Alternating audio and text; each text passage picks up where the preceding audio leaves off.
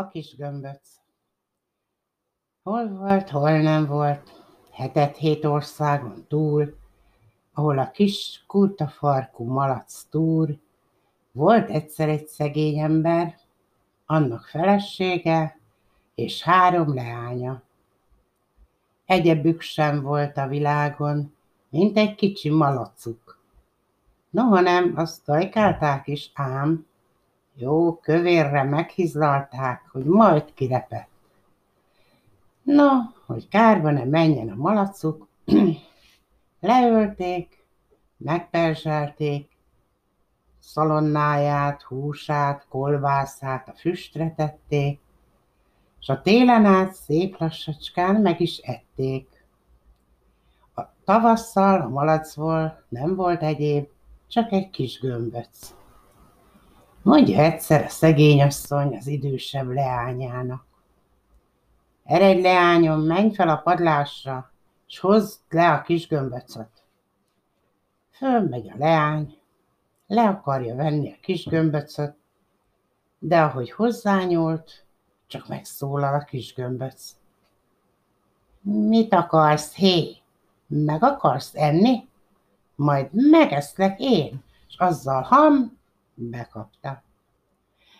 A szegény asszony nem tudta elgondolni, hogy hol marad ilyen sokáig a lánya. Küldi a középsőt, menjen a nénye után, hozzák már azt a gömböcöt. Fölmegy a leány, de ez is éppen úgy járt, mint a nénye. A kis gömböc ham bekapta. Hely, mérgelődött a szegény asszony, hogy ő még ilyet nem látott, hogy ilyen sokáig oda maradjanak, amiatt a haszontalan kis gömböc miatt. Eredj leányom, mondja a legkisebb leánynak, szólj a nénéidnek, hogy hozzák már a kis gömböcöt, mert a sarkukat hátrafordítom. Fölmegy a kisleány nagysebesen, de a kis gömböc őt is bekapta. Na, megálljatok, mondja a szegény asszony. Majd lehozlak én titeket gömböcöstül, mindenestül. Fölszaladt a rétrán, nagy haraggal. Na de ha fölszaladt, ott is maradott. A kis gömböc őt is ham bekapta. Jő haza szegény ember, hát nincs se asszony, se vacsora, keresi, kiabálja. Hé, asszony! Hé, hol vagy? Merre lettél? Kiabálja a leányait, hírük, poruk sem volt.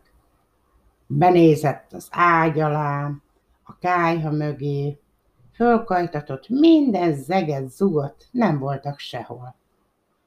Aztán felment a padlásra, hát ha ott vannak. Ott meglátja a kis gömböcöt. Gondolja magában, majd segít magán, levágja a kis gömböcöt, s lesz vacsora, ha nincs is otthon az asszony. De ahogy odament, a kis gömböc mérgesen rákiáltott. Mit? Te is meg akarsz enni?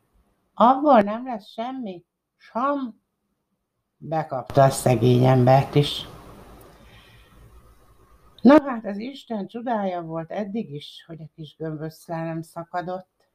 Négyet még csak elbírt valahogy, de mikor a szegény embert is bekapta, puf, leszakadt, s leesett.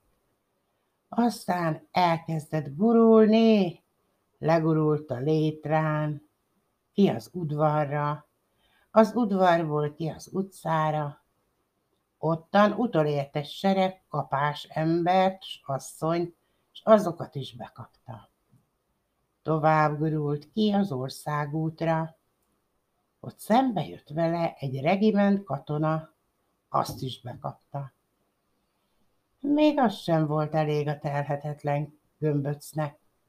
Gurult tovább, és az út szélén bekapott egy kondás fiút, aki éppen javában ette a paprikás szalonnát.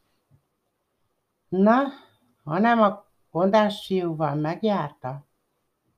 Egy jó, hegyes, fanyelű bicska volt a kondás fiúnál, és amikor éppen bekapta, a kés megakadott a szájába, végighasította.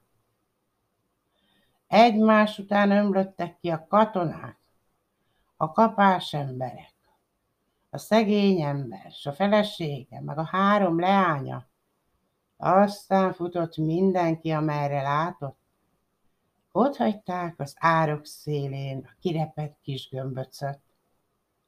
Ha a kis gömböc ki nem repett volna, az én mesém is tovább tartott volna.